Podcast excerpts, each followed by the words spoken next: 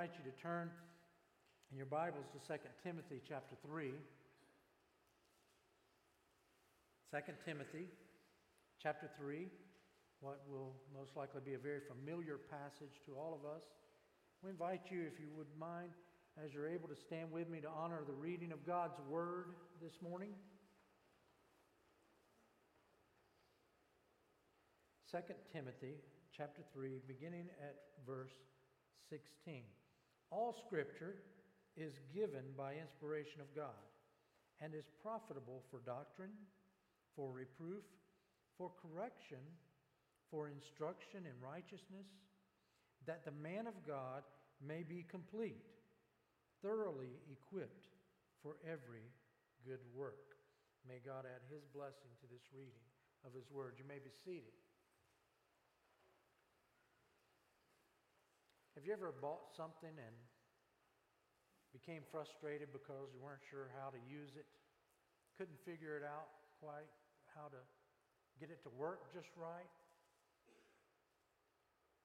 You know that empty feeling that comes when you try and try and you fail to get something to work correctly, and then a loved one says to you, You should have read the directions to begin with.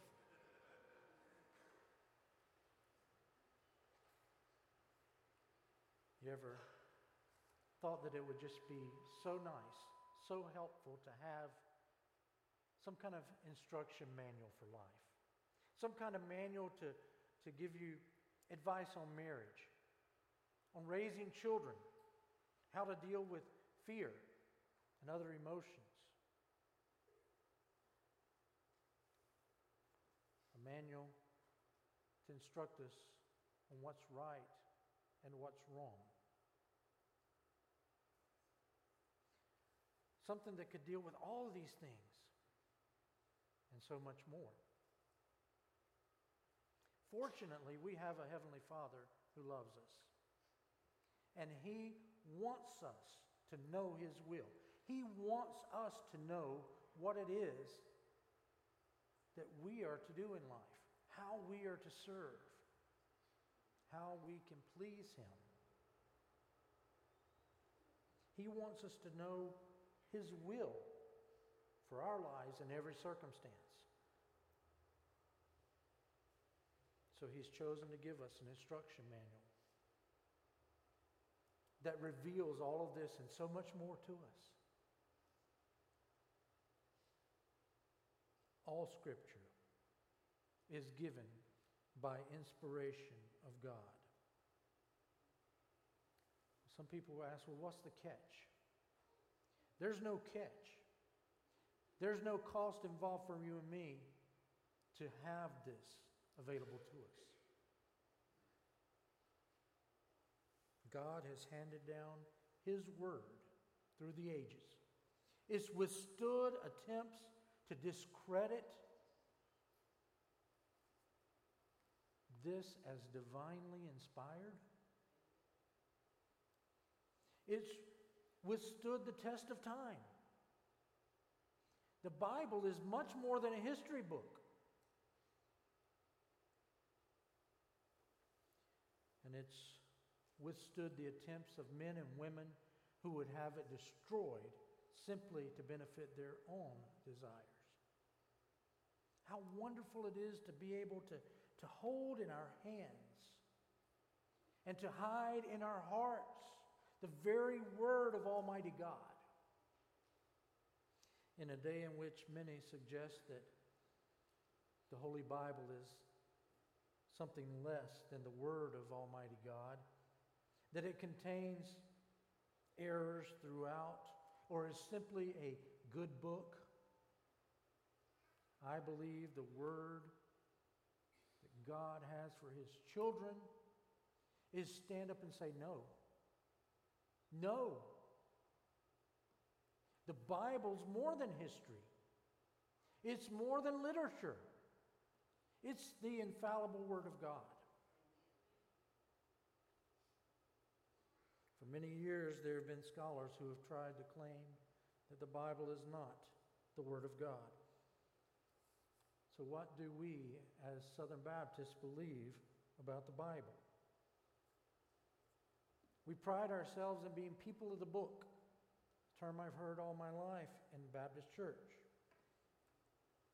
The Baptist Faith and Message was adopted by messengers assembled at the Southern Baptist Convention in 2000, was basically a rewritten version of a similar adoption of the um, convention messengers in 1963 and before that in 1925 when it originally came to the floor. And the following quotation is a summary of that statement based on the chapter that concerns what Baptists believe about the Bible. It says the Holy Bible was written by men divinely inspired and is God's revelation of himself to man is a perfect treasure of divine inspiration. It has God for its author, salvation for its end, and truth without any mixture of error for its matter. Therefore, all Scripture is totally true and trustworthy. It reveals the principles by which God judges us, and therefore is and will remain to the end of the world the true center of Christian union and the supreme standard by which all human conduct, creeds, and religious opinions should be tried. All Scripture is a testimony to Christ, who is himself the focus of divine revelation. In my opinion, that's a pretty clear and decisive statement that can be seen as, as the truth for all who, who claim to be Baptist.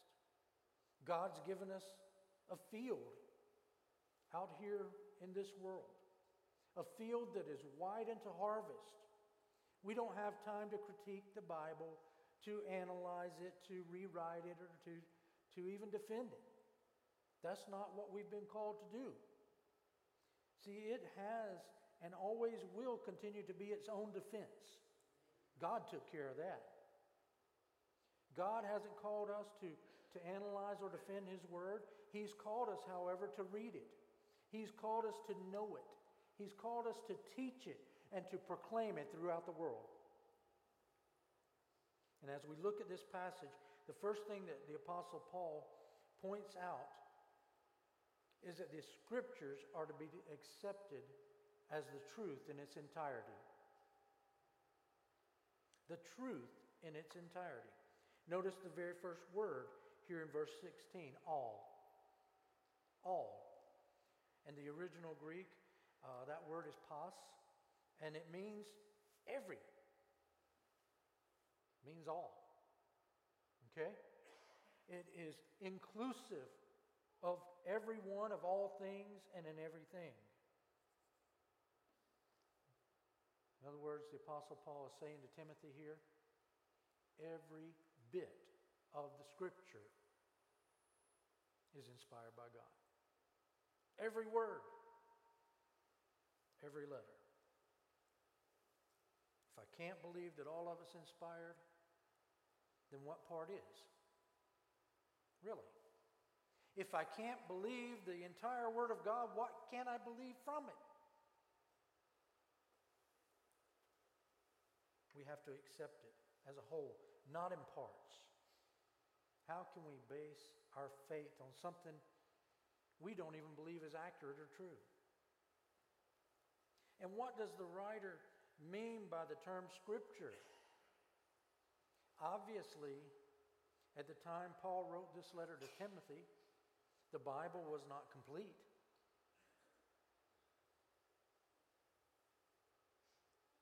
Traditionally, when anyone in the New Testament made reference to Scripture, they were talking about the Old Testament, or at least portions of it.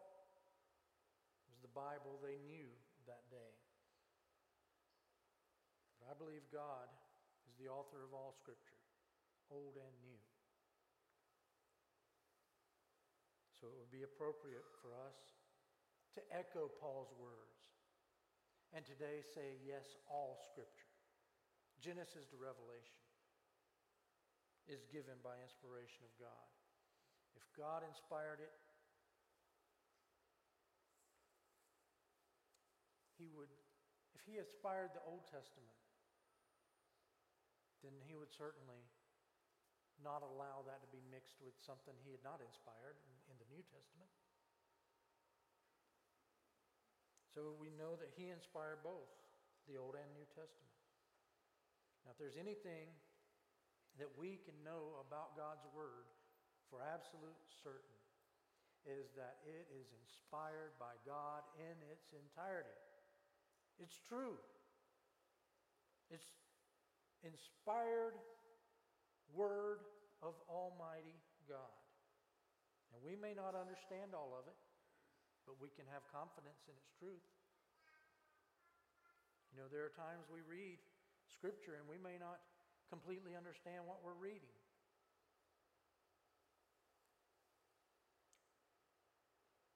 But you know, we don't have to understand it all, all the time. We may not understand how airplanes fly,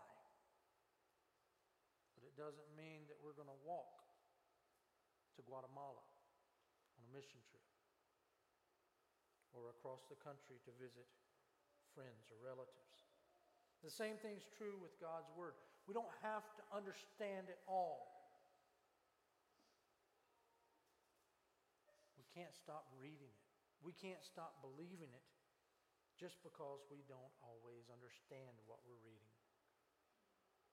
Now, for those who would be skeptics, there is much scientific and archaeological proof that the scriptures hold that we hold in our hands are accurate and, and as accurate as the scriptures that the early church had.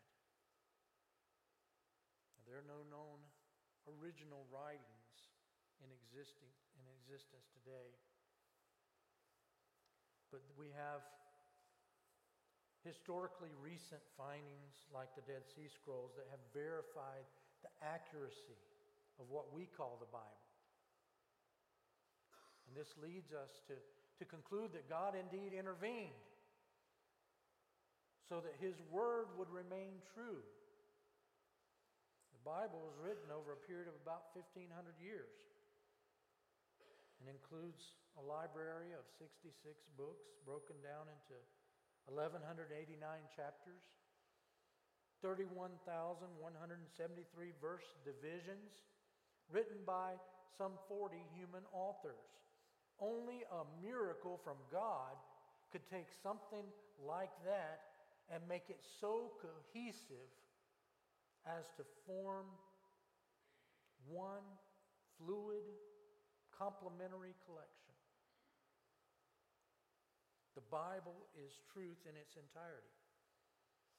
In the Old Testament, we read the words of the prophets who declared that they were writing the words of the Lord.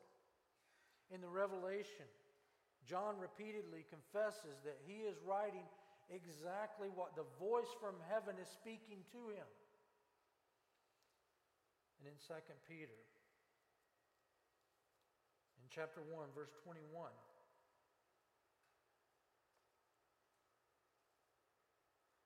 we read this. Verse, starting actually in, in, in verse 19.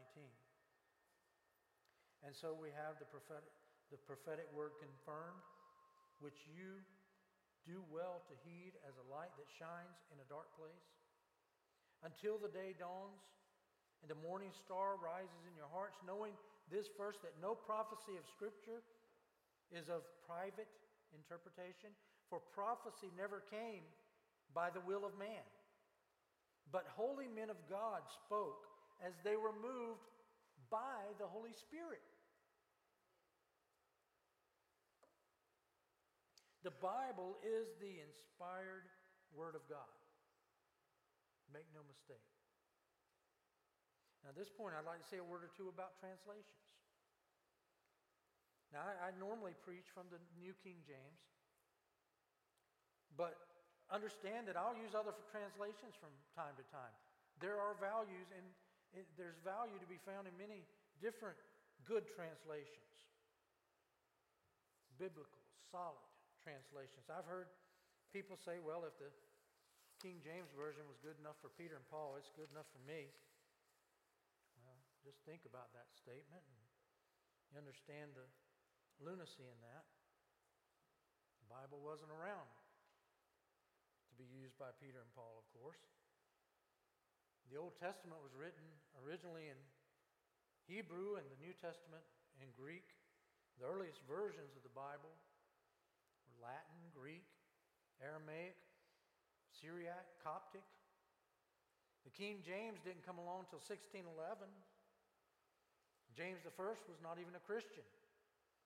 He was commissioned, or he rather commissioned scholars to translate the Bible into the King's English.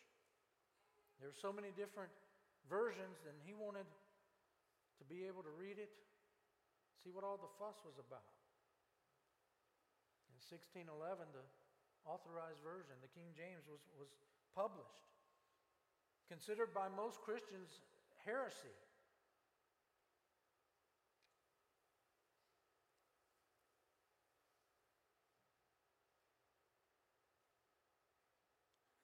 The key to reliability translations, I believe, is understanding the difference between a translation and a paraphrase translation written word from word, word for word from, from the original languages is considered more reliable, more accurate. Paraphrase, simply a, an interpretation by an individual or group, can be beneficial, can be helpful, can be very readable, but not as, not as accurate, not as reliable as a good translation.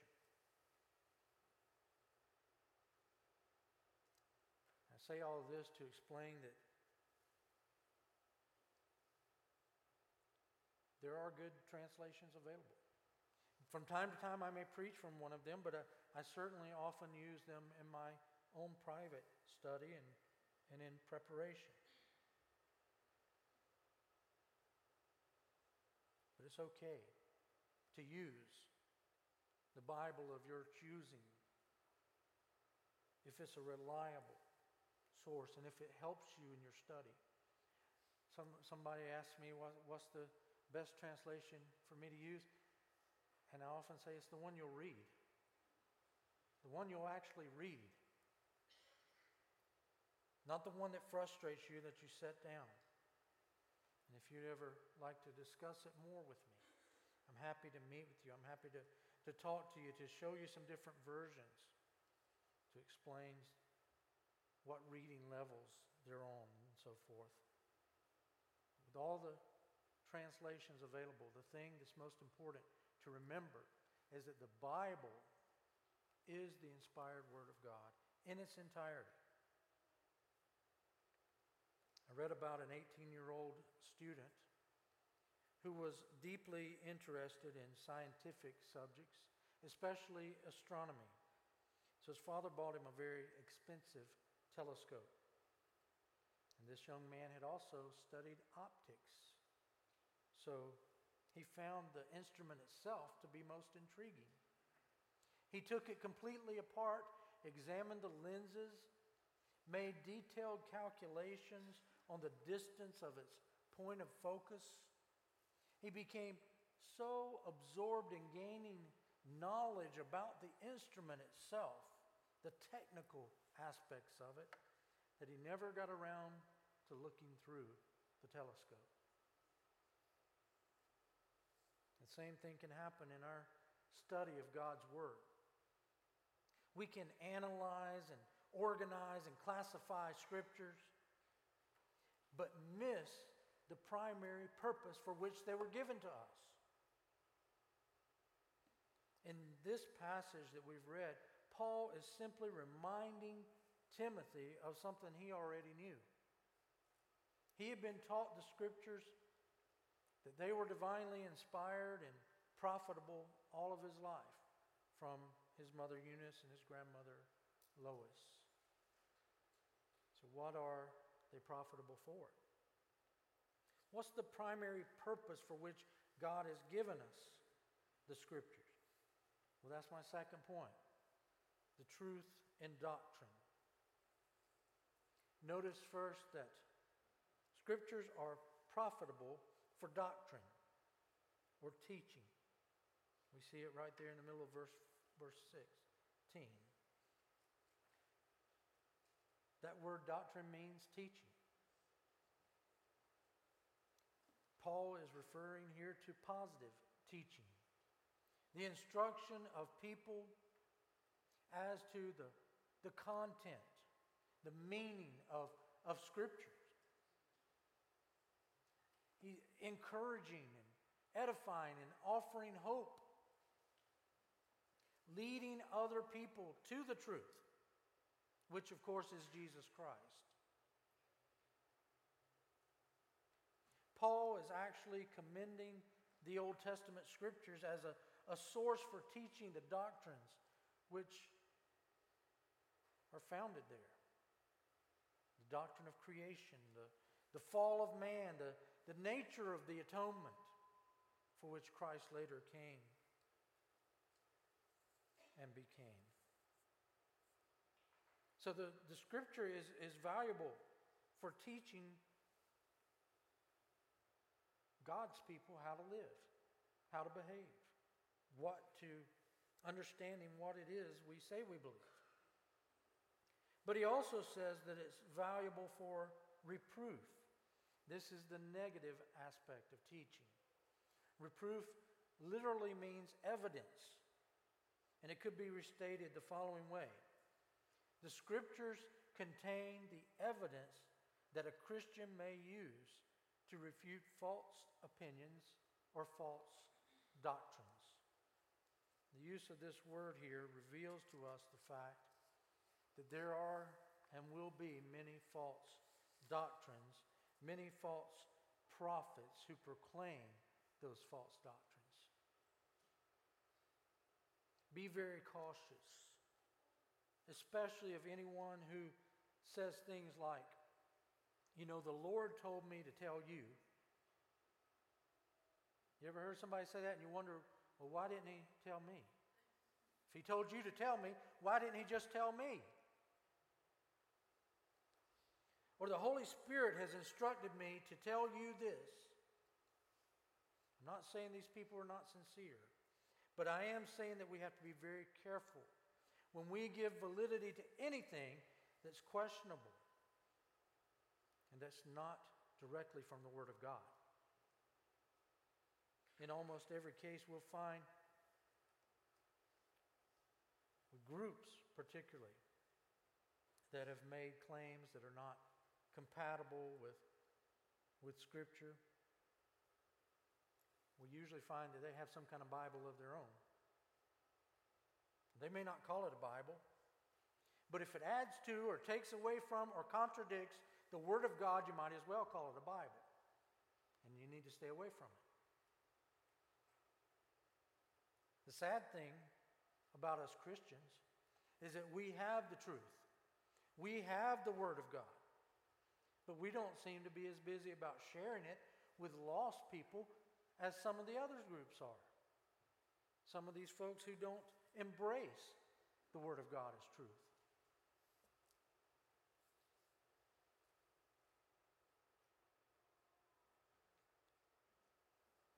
We have the Word of the God of the universe. What now? So what? What do we do with it? The Apostle Paul encourages us in this passage to use it for teaching and reproof. What does that mean to us? It means that our opinions and the opinions of scholars are not really all that important. At least not unless they're based upon the Word of God. Southern Baptists have, have the best resources available anywhere in the world. But I wouldn't want to use any of these resources if they weren't biblical. Thank God that we're still people of the Word. If you teach a Sunday school class, lead a Bible study, direct a missions group, then it's your responsibility to base what you teach on the Bible. That's our first and most important source God's Word. Without the Bible as our foundation, then anything else we teach is in vain. This doesn't matter. What happens when we're ignorant of the word? I once read a story, was told as truth, about a pastor who asked a class of Sunday school children who broke down the walls of Jericho. The little boy said, I promise I did not do it. So the pastor was a little puzzled and a little frustrated. He looked at the Sunday school teacher. He said, What do you think? She said, I think he's an honest young man, and I, I believe him. I don't think he's ever done anything that mean. The pastor, by this time, was really getting fumed, and he went to the head deacon. Head deacon said, Well, I've known that boy and that teacher for years. They wouldn't lie about something like this. And so he went to the education committee for the Sunday school and the Christian education of the church. And they said, Pastor, let's don't make a big deal out of this. Let's just pay for the damage, charge it to the maintenance budget. Who broke down the walls? God forgive us for our ignorance of His Word. Let us accept the Word of God as truth in its entirety, truth in doctrine, and finally, truth in practice. Not only is Scripture profitable for teaching, but also for ethical purposes. Notice first, profitable for correction. This is the negative aspect. The Bible teaches proper techniques of church discipline, teaches us how to discipline our children, how to deal with false prophets who may arise among us. It even teaches us how to deal with those who sin against us or who offend us. One thing I've always noticed about the Bible and its dealing with correction is that correction is almost always followed by restoration.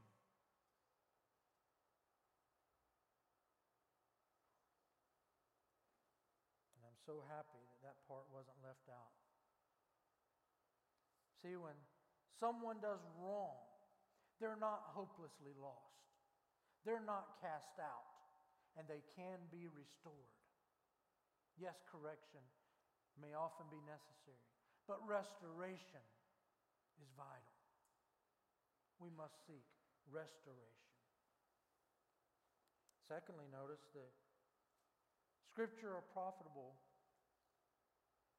for instruction in righteousness. This is the positive aspect. This is where we take the Word of God, we study it, and we say, okay, now, so what? How does this affect me in my daily life?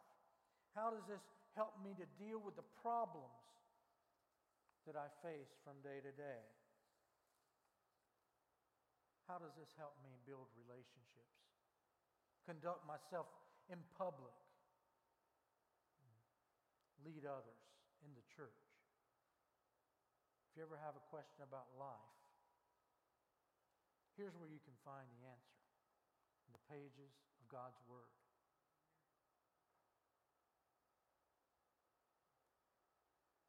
Read the book. Now look very quickly at verse 17. That the man of God may be complete, thoroughly equipped for every good work. The man of God, the minister, the pastor. But this is good advice for all of us as Christians whether we're ordained or not, male or female, minister or layperson, that we may be complete, fit, adequate, thoroughly equipped, able to complete good works. Southern Baptists, we've always prided ourselves as being people of the Word. We may confess this as the inerrant Word of God. We may go to great lengths to defend the Word of God as true and accurate, but if we don't read it, if we don't study it, if we don't learn it, if we don't hide its words in our heart, if we don't if we don't proclaim it, then what good is it? What more good than any other book is it to us? What is the Bible to us? A childhood accident caused poet Elizabeth Barrett to lead a life of being partially disabled before she married Robert Browning in 1846. But there's more to that story. You see, in, in her youth, Elizabeth had been watched over, sheltered by basically a tyrannical father. When she and Robert were married, their wedding was held in secret because of her father's disapproval. And after the wedding, the Brownings sailed to Italy and they lived there for the rest of their lives. Even though their parents had disowned her, Elizabeth never gave up on the relationship with her parents. She kept trying to make things right. She wrote them letters every week. Not once did they reply. After 10 years, she received a large box in the mail. And inside the box, she found all of her letters, and not one of them had been opened. And today, those letters are among the most beautiful in all of classical English literature. Had her parents only read a few of them, their relationship with Elizabeth might have been restored in a very real sense, God's Word is His love letter to us. It does not benefit us at all if it sits on a shelf, is never read. Nothing has the power to free us from destructive behavior or revitalize our relationships with Him like His Word.